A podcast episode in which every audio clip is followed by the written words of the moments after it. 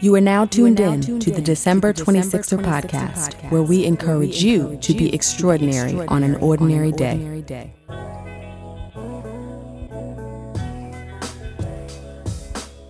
folks, welcome to another episode of the December 26er podcast. I am your host, Delisha, and proud to announce that we are featuring another interview. This week's guest is Rudy Racine. Rudy is a growth coach and the founder of Higher Learners. Higher Learners is a professional coaching and consulting company dedicated to helping organizations develop future leaders. Now, given Rudy's area of expertise, we spent quite a bit of time in our conversation talking about things related to career, how to stand out amongst applicants, how to explain short stints at jobs on your resume, how to build a strong team if you're a manager or a leader in your organization. But we also got into a bunch of other topics like setting ego aside, choosing passion over prestige, and the importance of always running your own race. I really enjoyed our chat, and if you enjoy it as well, please don't forget to rate, review, share, and subscribe. So without further ado, take a listen. Rudy Racine, welcome to the December 26er podcast. How are you? I'm doing very well. Thanks for having me, Delisha. I appreciate it. So happy to be here with you today. We're excited about this interview. I feel like I say that every episode, but I really am excited. You're, you're very excited right now, I'm sure. anyway, so we want to talk about first the fact that you ran here. First time I've had somebody actually run to an interview. So that's impressive. And that is making the most effective use of your time. How far did you run to get here? A little less than two miles. I was excited to be on the December 26th podcast. So I had to run here. You know, motivated. I'm not hating on that. anyway, tell us who is Rudy Racine? Rudy Racine is a career and leadership coach, uh, founder of Higher Learners, uh, inspiring motivational thinker, leader. Uh, I also work as a director of vocational rehab with uh, an organization called FedCap. We work with individuals that are receiving cash assistance from the city of New York. We help them find employment uh, and hold on to their jobs. Uh, overall, I am an, an uh, I'm an individual that uh, is focused on positive action, inspirational action, and abundance and prosperity. That's me. Awesome. So it sounds like you have a very fulfilling job. Yes. What um, inspired you to start Higher Learners? So with higher learners, um, you know, I, I love to work with leaders. I love developing leaders. And um, as a coach with higher learners, I work with organizations to develop leaders and help them improve communication from the top down. Uh, as someone that's worked in leadership positions for over 15 years, I know how hard it is. You know, your ego gets in the way sometimes. Uh, you know, you have sometimes difficult employees and they can be extremely frustrating at times. And sometimes it's extremely motivating. So knowing the plight of the leader and how how fulfilling it is for me when I work with a leader and I'm able to see that light bulb go off in their head uh, when they when they get it when they can get an employee to go from being unmotivated or um, you know just not passionate about what they're doing and turn them around into somebody that really wants to do what they want to do uh, within the organization and, and shine and thrive. Uh, it's a good feeling for me. So that's why I do what I do and I love it. Okay. So when you say you're working with a leader, what does that mm-hmm. mean? What if you were pitching me on higher learning oh, and the services that you provide, what does that look like? So I um I walk them through the leadership mile. So that's actually the book I'm working on. So be on the lookout for the leadership mile. Yes, you got to uh, get that plug in. And uh, mile is an acronym for me. It stands for motivate, inspire, learn, and empower. Right. So motivating. Uh, I don't know if you've ever read the book, The Five Love Languages. Yes. So um, in the office place, in the workplace, I feel like employees have five methods of motivation. Some people are motivated by contact, interacting with their supervisor or manager. Uh, some are motivated by acknowledgement. Some are motivated by rewards. Some by assistance. So if you roll your sleeves up and work alongside an employee, they, they, they're motivated by their leader. They want to work harder for you. And just time. Sometimes just having a weekly standing one-on-one appointment where they can kind of vent their frustrations, talk about their challenges. So working with leaders, the, the M part, the motivate part is just helping them to identify what the methods of motivation are for the people on their team, what their own personal methods of motivation are. So just like the five love languages, before you can uh, tell somebody how or show somebody how you love them, you got to know how you want to be loved mm-hmm. uh, know yourself. Same thing as a leader. So being able to identify as a leader what motivates you and what your approach is when you're trying to motivate others. And then when you know that, then you can take the time to work with a leader to identify what their what their motivations are, what their methods of motivation are. And that is the first step to developing a healthy connection, uh, manager and employee, leader and follower. So that's just the motivate part. So I work with them on that part. As far as inspiring is concerned, uh, being able to communicate your why. I feel like a lot of leaders, especially the new ones that I work with, they get this title, right? And they they didn't have this title before, so they assume, all right, I got this title. Now you got to do what I tell you to do, right. right? And it's it's so much more than that, right? You have to be able to communicate your why, the why behind what you want to accomplish. So you heard that song, You Down with OPP, right? Mhm. Uh, Tony Robbins. That OPP for me stands for objective, purpose, then process, right? So what are you trying to achieve? What's the objective? What is the purpose and what's the why? Well, why do you want to do this? What What's going to come about from you achieving this objective? And when you know your why and you communicate that why, it's at that point you can define the process and people are more invested in it because they, they know their why, they know the purpose.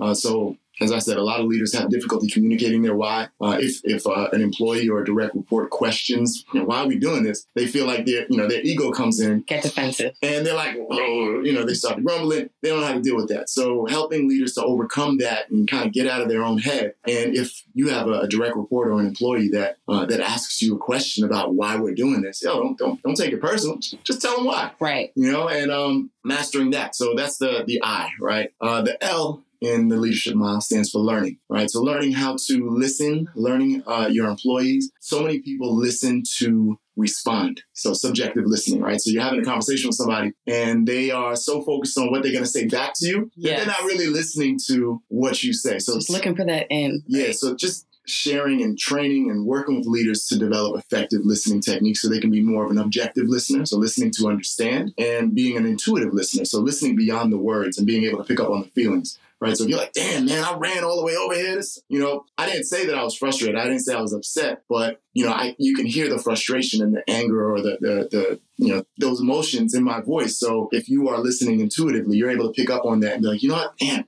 that sounds like it's really upsetting you that, that that you ran over here, you know, and being able to validate that, right? Yeah, I can see how you would be upset if you were supposed to be here at 10 o'clock and you got here at 10.09. So being able to pick up on those feelings is something that many leaders struggle to do. Sure. They are so, and it, it's the ego again, right? You get so stuck on the fact that you have this title and this, these people are supposed to be following you and you're supposed to be leading them to whatever the, the objective is. Sometimes you get stuck on that and you don't take the time to just listen to understand. You don't have to be the expert all the time, right? So that's the le- the learn part. And the last part is empowering, right? So when I became a coach, I felt like I was coaching for years, right? So my, my background, I worked as a recruiter. I was a career, uh, the director of career services. I did a lot of career coaching and consulting all the way back from when I worked uh, as a recruiter. And so one day I was, you know, I want to get, I want to get certified because why not get paid for it, right? I'm doing this for, for companies. Why not just start my own gig Right. uh, and get paid for coaching. And I remember when I got certified, the first day of that that certification course, they were like, you know, a lot of people have the misconception that coaching is problem solving, coaching is giving people advice, and that's like the, the that's so wrong. Coaching is empowering, right? So you're not telling people what you should what they should do. Uh, you're asking open ended questions in hopes that they can kind of figure it out on their own, helping people move forward uh, without telling them what to do. They they decide they they know this the answers to whatever problems they're going through. A coach is just the person that is kind of having that dialogue with them, judgment free, and listening and, and asking open ended questions to ha- kind of help you move forward towards whatever you want to achieve. So the E in the leadership model is just teaching leaders how to empower effectively, how to Sure. how to define success. So many leaders are stuck on qualitative factors of leadership, right? So, or of success. Oh, I want you to work hard. I want you to do better. I need, I need more results from you. All of those are qualitative, right? So if I say I want you to work hard or harder, my definition of harder might not match your definition of harder. So as a Right. leader, if I have a direct report, I'm like, yeah, I need you to, I need you to do more. I need you to work harder. That employee might be like, all right, well, working harder is I need to stay for an extra 10 minutes. Where in my mind, working harder is I need this person to come in early, maybe stay late or what have you. So that that dialogue between the, the leader and the direct report uh, when defining success needs to move beyond those qualitative things and in, include quantitative things. Like you know, if, if it's if it's time, then you know I want to see you coming an hour early and, and stay an hour late in those days on those days where you know, where, where we're in a crunch. I want to see an improvement in your numbers by, by 10%. Right. So now we're both on the same page. So if I don't hit that 10%, I know I didn't succeed as the employee. And, and if you don't hit that 10%, I can be like, you know, you, hit 8%, which is great. But, you know, what, what were some of the challenges that kept you from, from hitting that 10%? We can have a, a healthy dialogue uh, that works or helps the leader to empower that, that professional to kind of get over the hump and get to the next level. So that's the leadership model in a nutshell, right? So the MILE, that's where or how I work with leaders. And it's really understanding what the challenges are that they're facing. And uh, if, if we have to focus more on the M, the I, the L, or the E, we'll do that based on their needs and where they're they're struggling. Okay. So I want to unpack some of It's that, right? answer. I'm sorry. But it's a great answer because, you know, thinking about our, our listeners, mm-hmm. some people may think, oh, I'm not in leadership or I don't have a team. This doesn't apply to me. But I think a lot of this is transferable into interpersonal relationships, people you volunteer with, trying to manifest your personal dreams, etc. And I know for a fact that people who identify as 26ers were often loners because we do operate at a higher level of productivity. We just, our brains work a lot more quickly than maybe the average person. We're always 10 steps ahead. We know how we want things done. We may be a little bit obsessive and type A. So, what I have found in dealing with my fellow 26ers, when I say, oh, well, who's helping you? Who's your village? Well, I don't have anybody because nobody works at the level that I do, or people just don't get it, et cetera, et cetera. Do you think people have to be hardwired to start with a certain level of efficiency and diligence and commitment to really be able to be successful as an employee or a team member? Or can that be instilled? Because I think some people, personally, I think some people just don't have the drive and that mm. can't be taught. But I do think there are folks with untapped potential and it can be extracted out with the right support and communication with the right skills that you're talking about here. So, what do you think the baseline is? So I think anyone can grow and, and, and, achieve that level of, of discipline and, and achieve their their the success that they want to reach, right? One of the workshops I do is the, the five keys to professional growth and development. And I got this from Tony Robbins. I went to a, a Tony Robbins seminar and he touched on all five of these. And I think they, they really resonated with me. So now I, I kind of go out and, and I share these five keys with, with um, different organizations. And those five keys are feed your mind, train your body, find a mentor, develop your network, and always do more for others than you, you, you want for yourself, right? I love that. And um, the reason I bring that up is because that's some of that stuff is hard, right? You need to develop a discipline, right? And um, you know, one of the things that I I do now is every morning I listen to like a TED Talk, a, a, Les Brown, T.D. Jakes, some some type of motivational message in the mm-hmm. morning uh, to kind of get my day started. And that's not something I always did, but I I know I want to be successful, and I'll talk a little bit about what success is for me later. But I know I want to be successful, and I wasn't at the level of success that I wanted to be at years ago, and I was like, all right, well, I can I can continue to do the same thing, or I can switch it up, and it's just like little changes. So one of those little changes was, yeah, I'm gonna get a Bluetooth speaker, mm-hmm. and I'm gonna put it in my shower, and uh, every morning I'm gonna put it, I'm gonna go to YouTube, find one of these motivational you know, 40 minute, 30 minute talks and I'm gonna put it on while I'm getting ready for work. And I can't tell you how how that little minor change changed so much in my life, right? So one of the things that that resonated with with me from listening to those was like you win the if you win the first hour of your day, you win the day, right? And I'm I've, i can win like the, the, third hour of the day. I'm working towards the first hour, but it used to be like the fifth hour, right? right. So I'm getting better, and the, the point is like baby steps, small progress. And um, to your, to your question, you know, can people do it on their own? Uh, I think it starts internally. But at some point, you have to kind of get over that hump and you need to build relationships with others. You need to find that mentor and also strengthen your network. And I, a story that I share that kind of illustrates that is um, I'll give you an example, and I've shared this on my podcast. There was a, a, student, when I was director of career services, I had a student that was in school for medical assisting, right? And um, she was in school for medical assisting. She was approaching the end of her, her program, and she was working at Home Depot. So she came into my office. She was like, Yeah, you know, uh, I was at work the other day, and a doctor came in, and we got to speaking about what I do, what I'm in school for. And I was telling him how I'm a medical assistant. I'm graduating soon you know, I, am doing an externship right now and, um, you know, I'm looking for a job. And in that conversation with this customer at Home Depot who had just happened to be a doctor, you know, at the end when I was ringing him up or when I brought him to the register, he was like, here's my card. Give me a call. You know, we, I, I, can, I can definitely help you get that opportunity. Right. And now think about that. You are working at Home Depot. Mm-hmm. What are the odds that you're gonna bump into a doctor that could potentially hire you, right? Very slim to none. But now let's say this this student was volunteering at a hospital. Let's say the student was going to different networking events with medical professionals, right? What are the odds now that she bumps into a, a professional that can help her grow? Significantly higher. So when I say strengthen your network, you got to pay attention to how much time you are spending with the people that you're spending that time with and determine yo how how much are how, how much are the people in my network helping me to move closer to where i want to be and if if they're not then I'm not saying cut them off completely because I mean we all have friends that probably don't probably don't push us forward, right? Right.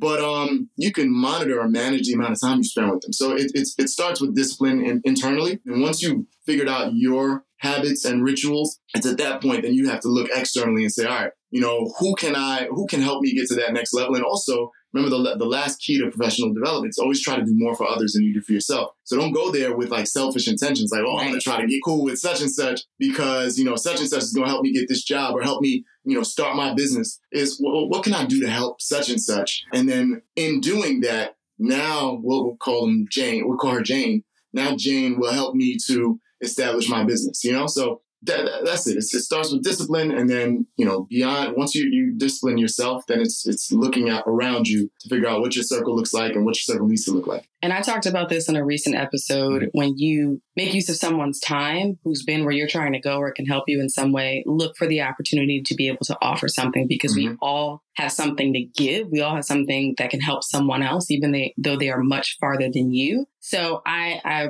glad you said that tip and uh, reiterated what I just talked about a few weeks ago. But with that point that you made about people sort of hanging out with those who are at the same level as them, you know, that mm-hmm. quote, water seeks its own level. Mm-hmm. So I, I, think we do that because we're comfortable, number one. But also, another reason I think is when you're hanging out with people who are farther than you, sometimes ego can get in the way. Mm-hmm. And you start comparing your situation to theirs and saying, wow, they've got more money. They've got more professional experience. They're doing really dope things. And I'm just here trying to learn. So, how do you suggest people sort of move beyond ego and comparison to really get or glean what they need from the situation? I say run your race, right? So we talked about me running here. Mm-hmm. Um, as much as I, I, I, like to say I don't really enjoy running, there's one aspect of running that I love, and it, it, it, relates to the question that you just asked, right? So oftentimes we compare ourselves to others, and I realized this. It was like three years ago. I was running this race. It was 15k, which is like mm, nine miles. Mm-hmm. And the first three miles, you know, I'm running with this group. Shout out to Teamwork, uh, the group that I run with and I'm running with them, and they were out. The race started, they were gone, and I'm over here trying to keep up. I'm looking at all the, you know, the back of their shirts with their names on the back of the shirt. I'm like, damn, I'm trying to keep up. And for the first three miles, I'm out of breath. I'm looking at all the people ahead of me, and I'm dying, like, oh my gosh. And then finally, I was like, yo, sorry. I was like, yo, I'm just gonna run my race. I'm just gonna chill. Y'all get ahead. And it was at that point that I feel like it just clicked. And I was able to compare or make the make the comparison of life and, and running, right? Mm-hmm. So in life, we often look at the people that are ahead of us and where, we kind of beat ourselves up because we're not where they are, right? And right. we don't take the time to appreciate how far we've come because in that race, there were hundreds, maybe even thousands of people behind me, but I was not focused on them. I was so focused on the people ahead of me that I didn't take the time to appreciate how far I'd come. And then, you know, even if I was the last person in that race, like there are people that are they feel like they are last and they don't realize that they are probably inspiring somebody else because at least they're in the race. You know, right. so somebody that's the last person in the race, there's still hundreds, maybe even thousands of people on the sidelines cheering you on. And the fact that you are still going and your last place is motivating them. And next year they might be in that race because of you. So you don't realize the impact that you have on other people. So going, bringing that back full circle, I guess the advice that I give to people is just run your race. Yes,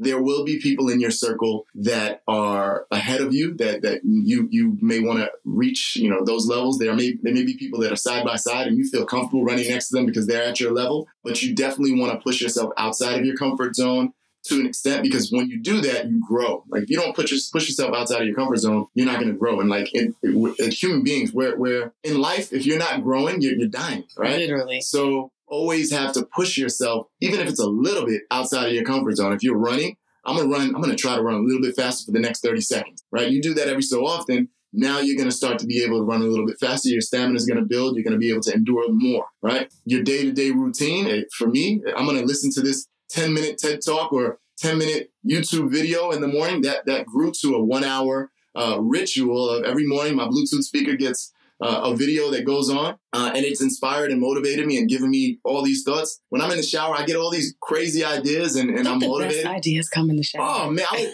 am seriously thinking about getting a like a dry erase board to put in my shower. I'm so serious. I just got to figure out how to like not get it to erase into the water. But yeah, if somebody, if there's an inventor out there, that's that's what you want to work on. I will be your first customer. I'm just saying, I'd be down with that too. Okay, so let's talk about running your race figure, figuratively. Mm-hmm. Did you just decide as a child, I want to be a recruiter and a career coach? Like, how did you get into this space? That's so interesting that you asked that question. So, I did not know what I wanted to do. And um, I tell people, oh, let every step in your career shape the next, right? So, when I was in college, you know, shout out to my frat brothers, Alpha Phi Alpha. I, even before I was Alpha, I was I was interested in being an Alpha. I remember the um one of the bros was like, I want you to bring your resumes. Bring your resumes to the to, to our information or whatever. So I brought brought my resume and I got my resume from my sister, right? She she helped me craft my resume. Shout out to my sister Regine. And um, so I bring my resume to this informational and I remember the bro was like, yo, it's a good resume. Yo, I'm gonna send you my resume so you can kind of help help me with mine. And I think I helped maybe like six or seven bros that year with with their resumes, and I loved it. I loved just kind of helping people with their um, their resumes. Then I started working. My first job out of college was with Enterprise Rent a Car, and you know, as much as I, I can't say I really enjoyed uh, working as a management trainee, you know, washing cars in my suit, but um, the one thing that I, I, enjoyed, they had a really strong um, employee referral program, right? Okay. Where it was like if you refer one person and they get hired, you get fifteen hundred dollars. If you refer a second person, they get hired, you get two thousand dollars. You refer a third person to get hired, you get two thousand five hundred dollars. So I was like, yo, if I, free money. If, if I get, you know, if I refer three people, I get a six thousand dollar raise. That's what I was thinking. So I was referring enterprise to everyone and they would have they would get scheduled for interviews and I would work with them to kind of prep them for that interview. And I enjoyed that. So when enterprise had a recruiting position that opened up, I was like, yo, I want that job. Not because, you know, so often we focus on the things that we hate about our job. It's so easy to come home from work and be like, oh, I hate this, I hate this this person gets on my nerves. But if you take the time to just list the things that you love or that you appreciate from your job or from the day, that will help you figure out which way to go, right? So I loved, as much as I hated washing cars in my suit, I enjoyed talking about interviewing for the management training program. Right. I could spend an hour on the phone with you helping you prepare for your interview. You want to be able to answer this. You want to be able to answer that. So when the recruiter position came up, I interviewed for it. I got hired. Um, when I was a recruiter, one of the things that I did was I would go to college campuses and I would work with college students and recruit them to start the management training program. And I would have these interviews and some of these college students would bomb the interview. They would just, it would be a disaster. And I couldn't give them, I wasn't really allowed to give them feedback on how badly they were doing. Okay. But you know, every so often I would want to like give them tactful feedback, right? Tact is the art of making a point without making an enemy. I didn't want to give them feedback and then, you know, they turn around and sue me or something. So wait, pause. You got to say that again. Yeah, that's a good. That's a that's, that's a good. That's that's, a, a, that's one of my quotes. Tact is the art of making a point without making an enemy. Isaac Newton. Love that. so yeah, so I would um want to give feedback, and so when Enterprise around 2008 and eight, Enterprise went on a hiring freeze, and as a recruiter, I wasn't doing anything. I was just kind of doing admin work until they decided to start hiring people again, uh, and I didn't feel as secure in my position, so I started to look elsewhere. And the first place I looked was colleges. So, you know, I found out there was a college in New York that hired me as a director of career services because that's what I wanted to do next. I mm-hmm. enjoyed working with college students. I enjoyed spending time on college campuses, doing workshops for college students. So it was only natural that my next step was working for a college. And then next, you know, once again, letting every step in your career shape the next. I loved working with college students to help them find their career. And then I realized it didn't need to be college students. I love working with people to help them find their career. And I love being able to positively impact others uh, and help them to, to overcome obstacles in their career. So that led me to the position that I have now with FedCap, uh, where I, I, serve as the director of vocational rehab services. I work with individuals that are receiving cash assistance, you know, public assistance, mm-hmm. welfare from the city of New York, and these people, many of them, have fallen on hard times. And my program, or the program that I, I oversee, works with these individuals to overcome the challenges and the barriers in their career, and helps them to find employment and hold on to those jobs. Uh, so that's what got me to that position. And then Higher Learners just came about from just loving loving doing that, loving to work with individuals that are struggling or, or, or, facing barriers or obstacles in their career. And I was like, oh, why do I have to do this for a company? I can do this for me. Absolutely. Uh, and the amount of effort and time that I put in can, can I can reap the benefits of that by just doing it for my own co- company. So that's where Higher Learners came about. Okay. So we keep it all the way real yes. on the December 26th podcast. And I want to talk about FedCap mm-hmm. for a moment. Sure. Because you do you're doing work and helping a population that I know it has to be fulfilling, mm-hmm. right? But you could have gone and been a recruiter or worked in HR at a Procter and Gamble mm-hmm. Mm. or Goldman Sachs or, or what have you. So what made you choose that route. And how do you reconcile that with being in New York City where everything's about where you work and what you do and what your W 2 says? Listen, my ego is out the window. I, I want to say, when I, all right, so when I started with FedCap, I actually took a pay cut. I was living in New Hampshire. So full story. After I, I started that director of career services job in New York, the president of that college recruited me to another college in New Hampshire. So okay. I moved, I was relo- relocated to New Hampshire uh, to be a director of career services there. I lived in New Hampshire for three years. Um, as much as I like the people in New Hampshire, the, the, school I worked for was amazing. Couldn't see myself living in New Hampshire and starting a family in New Hampshire. So uh, I wanted to come back. I bumped into, I went to an event and the president, uh, the CEO of, FedCap and the, um, one of the senior vice presidents were at this event in New Hampshire. And they told me that they had just been awarded this contract in, in New York and, you know, I should apply. So I applied. The position that I applied for, they, they actually did away with. And they, what they did have was an assistant director position. So I took a pay cut, came back to New York as an assistant director. And um, it was just to come back to come back home. They didn't relocate me. Like I literally, I was relocated to go to New Hampshire, but I came out my pocket. They were like, get here however you can. Yeah. so like working for a nonprofit. And uh, I, I, to be honest with you, I didn't really know what I was getting myself into. But in that first year as an assistant director was tough. You know, financially it was tough. I was like, you know, I don't know. I had to take on a second job because I was not making the money that I was making. I was driving a luxury car in New in New Hampshire. Oh. Insurance in New Hampshire was like sixty dollars a month. In New York, insurance was like two hundred sixty dollars a month. My car payment was crazy. So I was like, yeah, I got to figure this out. And so, what was the second job? Second job. So I, I, was like, um, you know, when I was in New Hampshire, I was a t- I also was a, a part time instructor. Okay. Right. So I did uh, part time instruction. So I was a, a, an instructor with Brook, uh, Borough of Manhattan Community College. I taught night classes for them, right? So in the daytime, I'm working with uh, same same population, right? So mm-hmm. daytime, I'm working with individuals that are receiving cash assistance that need jobs. At nighttime, I'm working with individuals. Many of them are low income residents mm-hmm. of New mm-hmm. York City that are looking for training, and I taught a computer class for them at night. So it was just the, the sense of fulfillment that I got. Mm-hmm. And, yo, uh, the, the feeling out, absolutely outweighs the money. And I, I make good money now. Mm-hmm. I'm comfortable. So, uh, you know, and I, I got promoted at, at, FedCap. So I was an assistant director and I became a deputy director. Now I'm the director of, of the region, uh, the New York City region. So I've grown, you know, and uh, in doing what I do, you know, I do what I love, and FedCap has rewarded me for that. And as I said, you know, in addition to what I do for FedCap, I have higher learners, and I have a, a nice chunk of business that comes from higher learners. So uh, at the end of the day, I'm focused on what I love, and what I love is helping people, and that's the feeling that that helps me to go to sleep comfortably. I wake up in the morning motivated, and um, you know, that's what I want to continue to do. Well, I'm glad you told that story because I interact with, see, we, bring it out, draw it out here on the December 26th podcast. But I interact with a lot of 20 somethings and who are making decisions. And because I'm an attorney, oftentimes they come to me and they're like, I want to be a lawyer.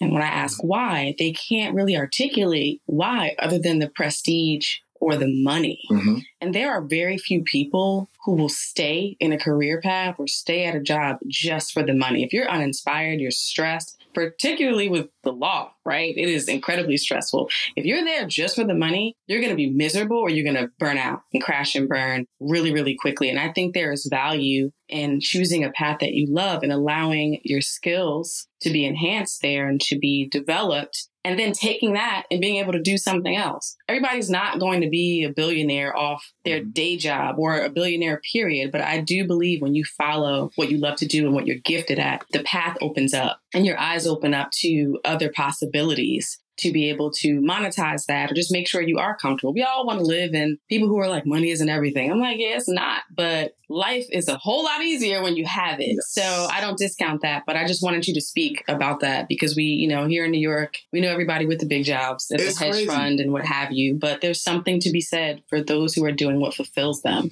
And I mean, it's, it's, it's tough, you know, finding your why it's that's probably one of the, the, the biggest challenges in life. So I think when you're born, I don't remember the quote. I have to come back to you on that. But like the two two biggest uh, times of your life is when you're born, when you figure out, and when you figure out why. Right. So I, I butchered that quote, but you get the point. Yeah. So I feel like I, am still, although I, I've come very close to figuring out my why it was a challenge and i'm still that that that why is still evolving and i think uh, a lot of people they listen to the whys of others right so my parents want me to be a lawyer my right. parents you know the pressure that your parents put on you you see your other your friends succeeding or you, you see your your friends working in positions that that are prestigious or whatever working for companies that that sound great like i work for xyz company you know if I there was a period in my life where I was like, oh, I would love to say I work for Google, right? Mm-hmm. But then mm-hmm. I I could be working at Google and just yeah, it's nice to say, but if I'm miserable, like, right. you know, who am I? Who am I? You know, who's who's happy here, right? Other people are happy because they they're talking to me because I work for Google, but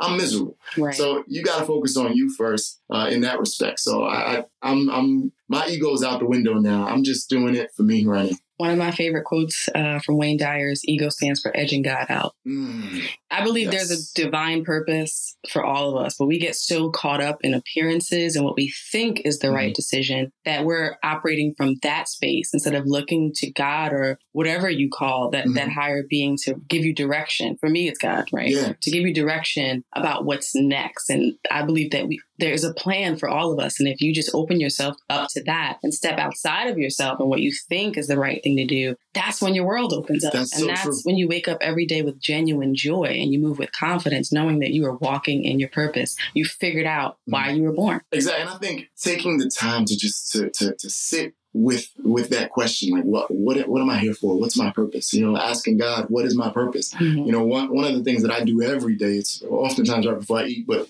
it counts. You know, I, I- say, you know, I thank God and I say, you know, help me to make decisions that have the most positive impact on my life and on the, the lives of others, right? Every day, that's one thing that is I'm constantly asking God for, right? Mhm. And I feel like subconsciously, because I say that so often when I'm when I'm at work, um, when just anytime I'm anywhere, I'm not only thinking of myself, but I'm also thinking about what actions can I take that will have a positive impact on the people around me. Mhm. Um, and in doing that, like sometimes you have an issue, you have a question that you don't know the answer to, and you go to bed, you wake up with the solution, you, w- you wake up with the answer. And if you don't take the time to sit with that question um, and, and ask God for that answer, you know, sometimes you, you won't get it. You got to take the time to, to, to sit with that and X out other people's judgments because Right. oftentimes they influence. And that's why I say run your race. That's, that's a biggie for me. Run your race. I think I said run your race in an early episode too. See, we're See, we're how'd it here. go? We're We're on the same page. Yes. Okay. So let's talk a little bit more about Hire Learners, Mhm. right? Because you're managing FedCap and you're managing this enterprise and brand that you're building on your own. One thing that Demarcus and I, the producer of the show, always say is time is a limited resource, right? We all have the same 24 hours in a day. And you ran here, but Mhm. I,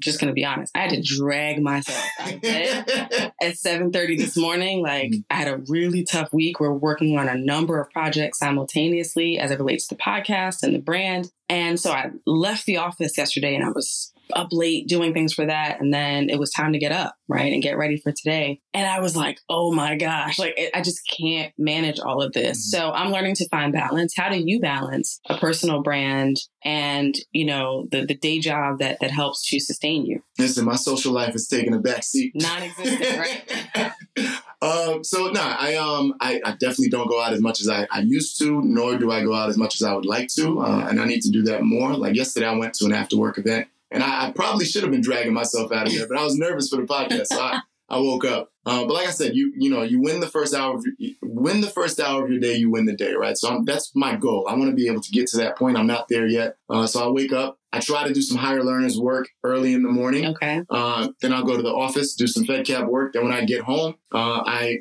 will walk the dog, try to do some Hire Learners work. That's harder for me because it's been a long day. right Um, and then on the train. So what I do when I first came, so I left out a piece of my story. I'll share it. I, we I'm- gotta get to yeah, yeah. But um, when I came back, because I left FedCap and came back to FedCap, so there's there's a, a, a period there that I didn't discuss. I came back and I accepted a position with FedCap as a deputy director in the Bronx, right? And I live in Brooklyn. Wow. So I did that strategically because I'm like, yo, that's a one that's a one hour train ride to and from the Bronx. So what can I accomplish on the train for Hire Learners when I'm on my way to work? Right. So I was reading books, I was writing articles, I was responding to clients on the train. And thank God, yo, MTA, as much as the MTA gets on our nerves, uh, Wi-Fi in the stations is a godsend. Right? It has gotten a lot better, So, thankfully. Yeah, so Wi-Fi has taken me to, to the next level. But uh, it started with just reading. I re- read on the train, read on the train to work,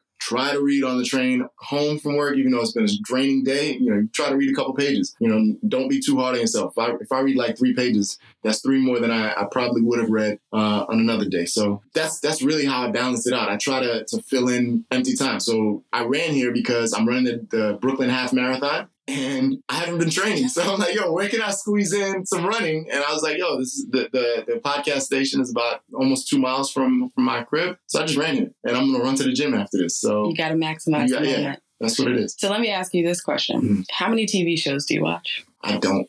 Thank you. That was a loaded question. But people ask me all the time, like, how do you get so much accomplished? I just can't do what you do. And I'm like, listen, I don't judge If that's your outlet, watching TV, I don't judge that. But there's no way you can manage mm-hmm. a reality TV show schedule and watching every show that comes on and do all of this. So my response to people was always no judgment if, if that's where you want to spend your time and that's where your treasure lies. But you got to understand what the outcome is yeah. from that. I'm all about results. I'm not going to get results from watching seven hours of TV a week. It's just not going to happen. So I always ask people that question. So yeah, I mean, and that that goes back into those five keys of personal mm-hmm. and professional development, right? The first key is feed your mind. What are you feeding your mind with? So I can't watch Love and Hip Hop. I can't. I cannot do it. You know, as as entertaining as sometimes it, it, it like you know I've, I've been to places where people are watching and I get kind of sucked in, but I can't do it for long periods of time because I feel like I'm poisoning my mind. It's not, it doesn't motivate me. So I, and no judgment on people that watch the show. Like I said, it's entertaining as hell. Right. It is entertaining. But, you know, for, for what I'm looking to achieve, that's not, that, that doesn't feed my mind to help me move forward. Right. So, you know, and, and I'll tell you right now, I'm struggling because as much as I don't watch TV, I love basketball. I love mm-hmm. to watch basketball. So the playoffs, now I get home and I'm like, should I work? Do I turn on the game? And I'm like, oh, I'm going to try to work while watching the game, but work doesn't happen. Right. The game happens. So, um, I think the, the, the, start, it's, it's always taking baby steps, right? So if you are not where you want to be uh, professionally or personally, what can you do? What's one thing that you can do differently to help you move closer to where you want to be, right? So if you watch 10 hours of TV um, a week, right? What would it look like if you watched nine hours of TV? Right. Week, right. What What's one hour that you would scratch out? What episode would you not watch? And then what would you do with that that hour that you just got back? Uh, you know, what could you do positively with that one hour? Uh, it's it's really breaking down your day, breaking down your, your routine, and, and forming new habits and rituals. Absolutely. And I mean, I have my outlets. Like, I love billions. I've talked about mm-hmm. that on the podcast. So I have like my hour of TV that I might watch a week. So we're not saying you can't ever press play on Netflix or Hulu or whatever, but just don't make that your main thing. I'm a, uh, I like Marvel movies. Y'all, y'all see him? I'm not. I have no not spoilers. Seen, no, no spoilers. spoilers. I've but, already heard the spoilers, but I have not seen it yet. So it's so funny because like when I do say I want to watch a movie on Netflix mm-hmm. or on TV, I, I'll put on Netflix and I'm like, what do I want to watch? And I always watch, end up watching the same Marvel movie. It's like I watch the same four Marvel movies when I do decide to watch a movie. Uh, rather than watching something new, I'm like, let me just watch Captain America 2 again. And my problem is I just fall asleep. I do, but I, I never make it through the whole movie though. It's the plight of a hustler who's just managing many things. Like when you finally sit down yep to watch something or to veg out, you're just gonna be Gone. snoring like yep. five minutes later. But I did I did make it through Black Panther. I watched the entire thing in yes. the theater. So I stayed awake for that. I'm waiting for it to come out on Netflix or something. You didn't see it? Oh no, I saw it. Oh, I was about I, to say. We took so I'm I'm um I'm the the director of educational activities and community service for my grad chapter in Alpha in Brooklyn, Brooklyn Alpha. Shout out. And uh, we took a group of 76. No, I'm sorry. We took a group of 40 kids and we rented out a 76 nice. person theater to go see Black Panther. That was an amazing experience. So I think that movie is is phenomenal. I think it, it, the imagery is awesome, uh, and and it's inspiring. So right. it, it, makes people aspire to greatness and that's the stuff that I like to watch. And it shows that our ideas and our lens, the way in which we see things, are bankable, mm-hmm. profitable. Yes. It's not just a passion project. People will come out. There's a consumer, there's an audience for what it is that that we yes. do. So shout out to the creators and yes. know, the enterprising folks out there as well. Okay, so one question I definitely want to get in because I know that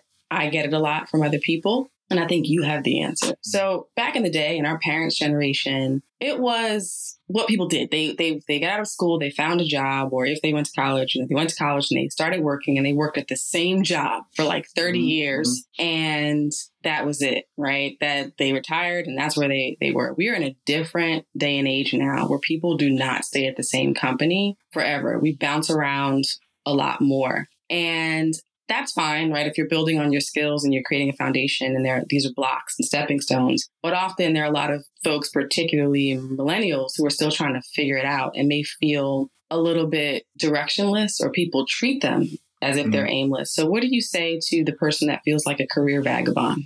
So loyalty to a company is overrated. I'll say that first, right? Put it out there. Um, and I know our generation, millennials, Generation Y, Generation Z, that we are listed as being ambitious but aimless, right? So we want to be the CEOs. We want to have mm-hmm. that big title. We have no idea how to get there. And it, it goes back to just figuring out, looking at where you are and listing the things that you enjoy so that you can figure out what the next step in your career is. And the reason I say loyalty to a company is is, is overrated, I, will share a story with you. Uh, when I was with Enterprise, so I, I said Enterprise, um, they they had the hire, they had some some um, they had never laid off employees in their 50 years of existence. Wow. Up until about 2008. In 2008, the Great Recession. The first, yeah, the recession. That was the first time they ever laid off employees. Right. And I'll never forget, we had to communicate to, to one of our employees. And this is an individual that he just got engaged. Like maybe a week, a week prior to us laying him off, he was we celebrating the fact wow. he just got engaged. I think his his fiance was was pregnant. Um, so all of this stuff going on in his life,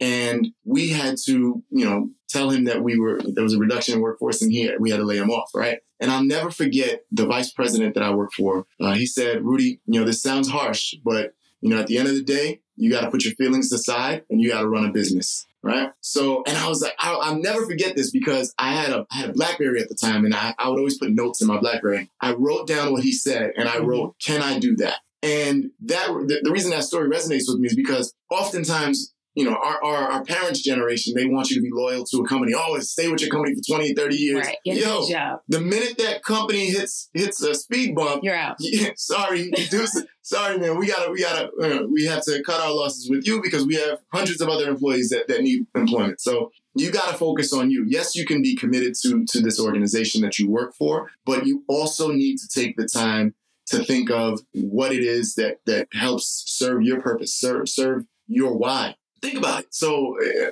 defining success, right? So, when I work with leaders, I'm always talking about the importance of defining success uh, for your employees. Mm-hmm. And companies do a really good job of telling you exactly what they want you to do to achieve maximum success. We want to hit our, our, our, our revenue goals for this year. So this is what you need to do, right? But how often do we do that for ourselves in our own lives? Our own key performance right? indicators. Like how, how, yeah, how often do we set our key KPIs, key performance indicators? How often do we take the time to define success for us? Uh, and actually, I host an annual vision board event, and that's that's really what I try to start the year off with. Mm-hmm. You know, a lot of my clients with it's it's defining success. And you know, at the vision board event this year, I asked the audience, I said, if I were to tell you to walk to your destination right now, what would you do? And people were looking at me like I was crazy. I was like, well, you know, walk to your destination. They were like, what are you talking about? What's my destination? They, exactly. If I were to tell you to walk to the Brooklyn Bridge, how many, if I, how many would go? They were like, uh, none of us. I said, if, if I were to tell you, if you walk to the Brooklyn Bridge, I give you $100. How many of you would, would get up right now? A couple people ro- rose their hands. If I said $2,500, a few other people ra- raised their hands. And then I said, where are you going to meet me? The Brooklyn Bridge is like three miles long. Where on the bridge? So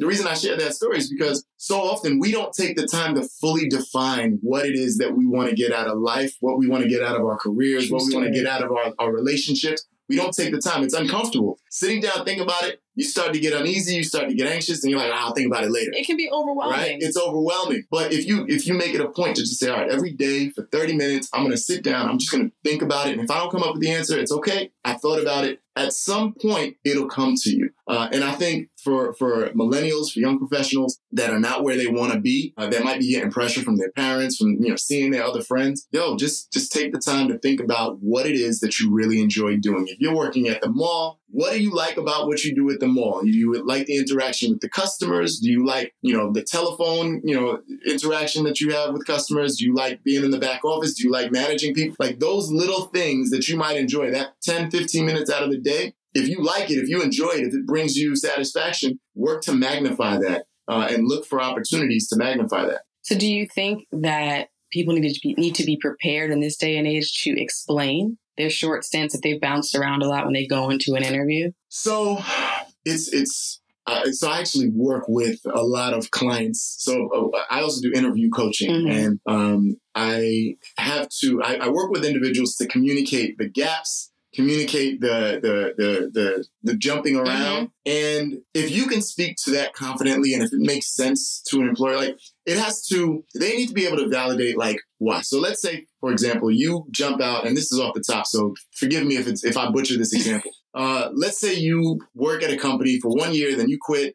Then you work at a company for another year then you quit. Then you work at another company for another year then you quit. So your resume shows three different companies one year each uh, and now you're applying for your fourth company mm-hmm. in four years. Um, when you're interviewing, that that recruiter is going to look at your resume and they're going to be like, this this person is a job hopper, right? So now, yes, you definitely need to be able to tell that story because if you don't tell the story, then the assumption that you're a job hopper that that perception is going to become reality. Right. So you have to add the the details there. So you might say, you know, when I started with company A, um, you know, it was an amazing opportunity. And, you know, while there, I realized that I really love doing, you know, folding clothes. And I thought I was the best clothes folder ever. And while while I was folding clothes one day, you know, somebody walked into the store and saw me folding clothes, and they were like, "I want you to fold clothes for my company." And they offered to pay me double what I was making, and that's what led me to jump to that next company. So company number two. So now that employer is like, "Shoot, if I was at that, if I was folding clothes and they offered me double, and I love folding clothes, yeah, I'd probably jump ship too." So it makes sense to the employer. You've added context behind your your first jump, your first ship jump, right? Now you're folding clothes and you realize that you not only like to fold clothes, but you like to teach other people to fold clothes. Mm-hmm. So, you know, in teaching other people to fold clothes, you just happen to find an opportunity that includes folding clothes, but also teaching on, a grander level. Um, and it pays more and the company is, is more stable. So being able to communicate that not always is not always going to make the employer feel comfortable with you. But at the end of the day, if you're able to communicate and add context behind your decisions, then you you stand a better chance of getting that offer. It's not always going to happen, but you stand a better chance than just letting them assume, yo, this person's a job hopper and they're going to be here for a year and leave. And, and one one extra point that I'll put on that is when you when you get hired by a company, a lot of people think, all right, it's your responsibility to stay at that company. Yes, it is, but it's also the company's responsibility to keep you, to sure. make you feel engaged, motivated, and want to stay. When people quit their jobs, they don't quit their jobs, they quit their manager oftentimes. So what you know, the, the manager can point at you and be like, "Oh, that person's a job hopper." But yo, you know what? They're, his first three managers didn't do a good job of keeping him motivated, connecting with him, making him feel like he had a place in this organization. And if he quits your job, you just were you were just as unsuccessful as the first three managers. People don't quit their jobs; they quit their managers. I love that. Okay, now speaking of hopping, you alluded to it before, but you hopped from FedCap and hopped back. Tell me how that happened. So I was, it was September 2014. I was in a relationship and my, uh, my ex was her, her law firm wanted her to do a rotation in Argentina and they offered to have her move to Argentina and they paid for me to go too. So uh, I left. I don't love that law firm life. Sorry, I just had to put that out there. Yes. Continue.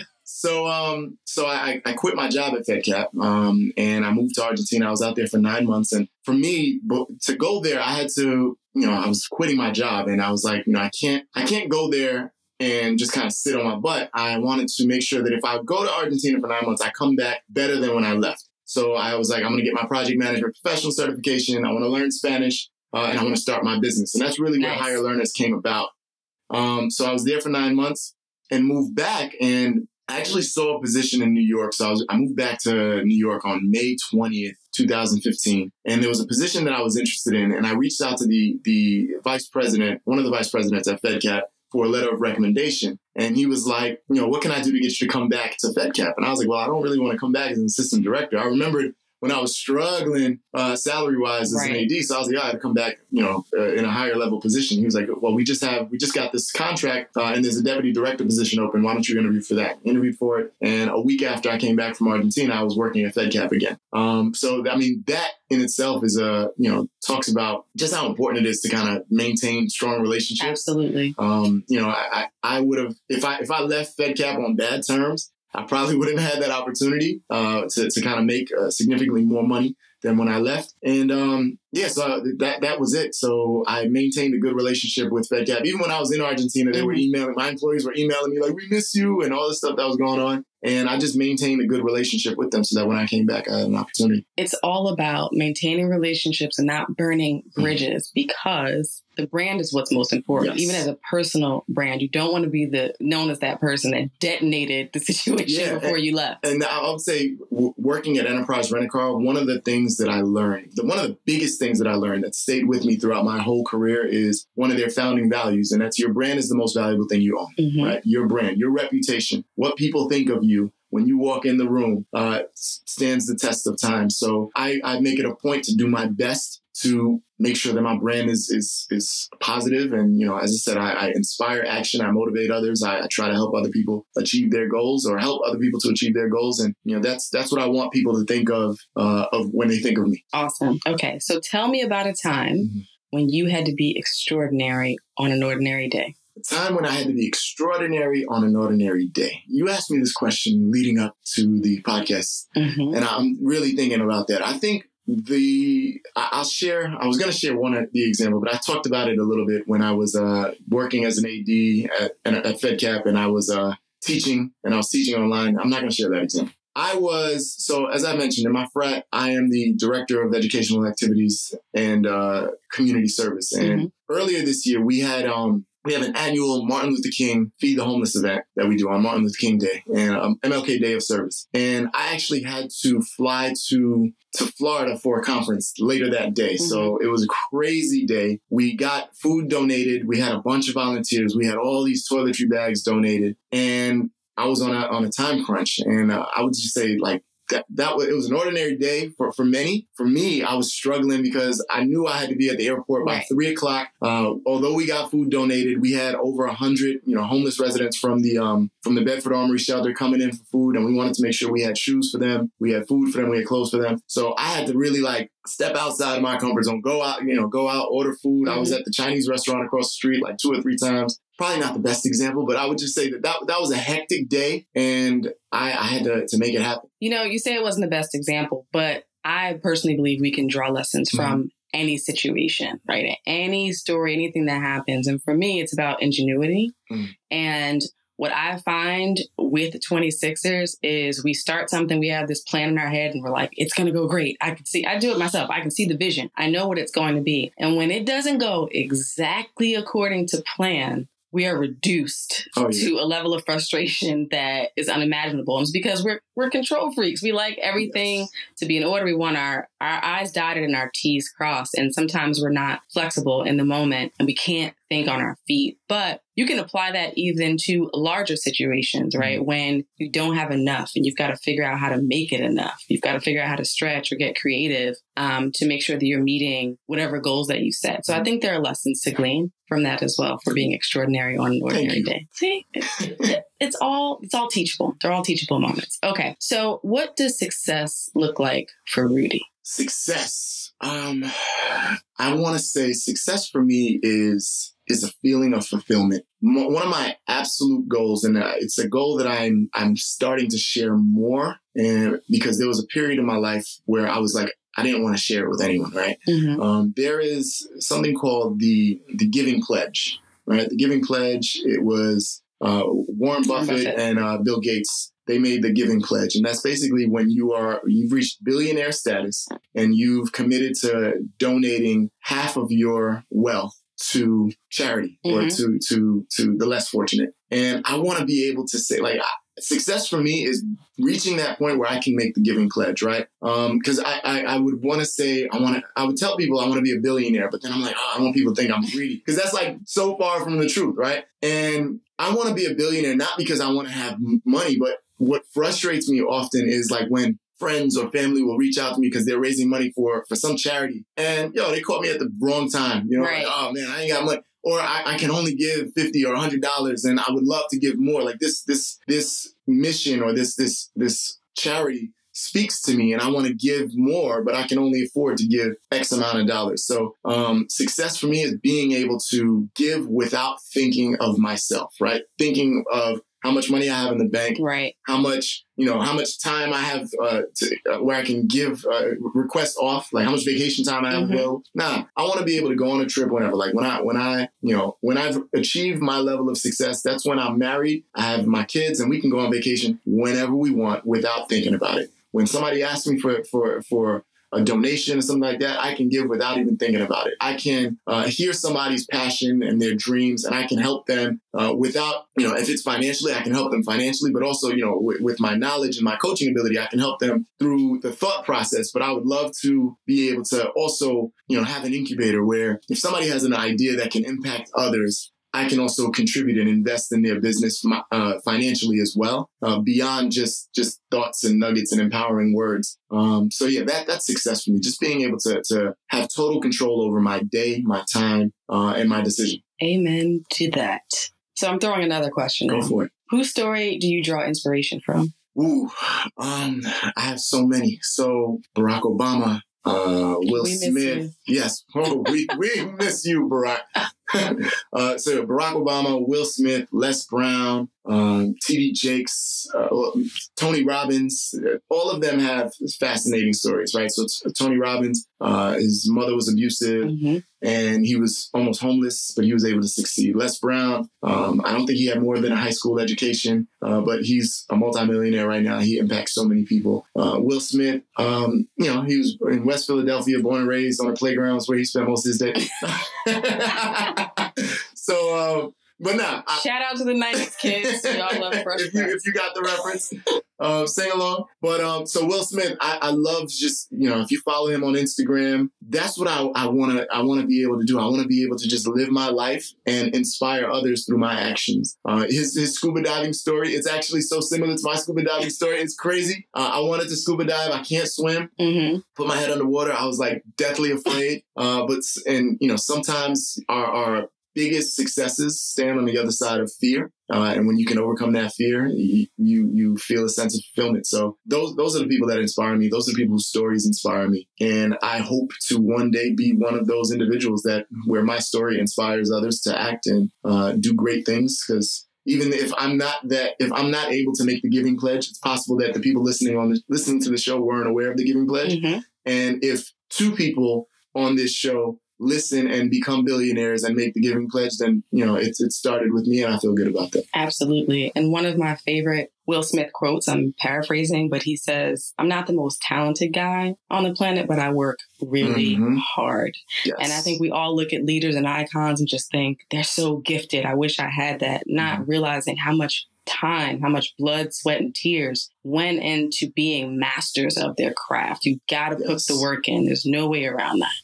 So tell us, before we wrap up here today, where can people find you online? You can find me in so many different places. So I have my own podcast as well. Shameless plug, uh, the Hire Learners podcast. Um, I, I I'm on Instagram at Hire Learners. Follow me at Hire Learners. And that's H I R E, right? Yes, H I R E L E A R N E R S. Um, hit me on LinkedIn. You know, um, Rudy Racine is my name. You can also go to the, the Hire Learners website. So at this very moment in time, the website is under construction. So don't judge me, please. It's all good. but yeah, you can find me www.hirelearners.com, Facebook, like uh, the Hire Learners fan page. As I said, LinkedIn, Instagram at Rudy Racine or at Hire Learners. Um, you know, I'm all over the place, and you know, you can reach me just by searching my name. Google me. Google me, baby. and when does the book come out? Good question. Um, So I can hold you accountable. yes, please do. I, ideally, not 2019. Okay. 2019, Leadership Mile. Be on the lookout for it. Um, working on it. I have an editor finally, and I just got to sit down and, and write the words. Just actually put the words Yes. on paper. Well, I believe in you. You can do it. Thank you. Thank you so much for spending time with me on this fine Saturday morning. Oh, Delisha, it was a pleasure. It was a pleasure for me too. I really enjoyed it. And now I got to come on the Higher Learning. Yes, podcast. you So must. we'll make must. it happen. Yes, we do. So, listeners, make sure you go out there and find Rudy online. Check out the Hire Learners podcast. Look for that book. Give us the title one more time. The Leadership Mile. 2019, it will be out. And do not forget to be extraordinary on an ordinary day. Take care. Thank you for listening to the December 26er podcast. I am your host, Delisha. This episode was produced by Demarcus Adisa, and music was provided by Thovo. You can find us on Twitter, Instagram, and Facebook at December 26er. That's December 26ER.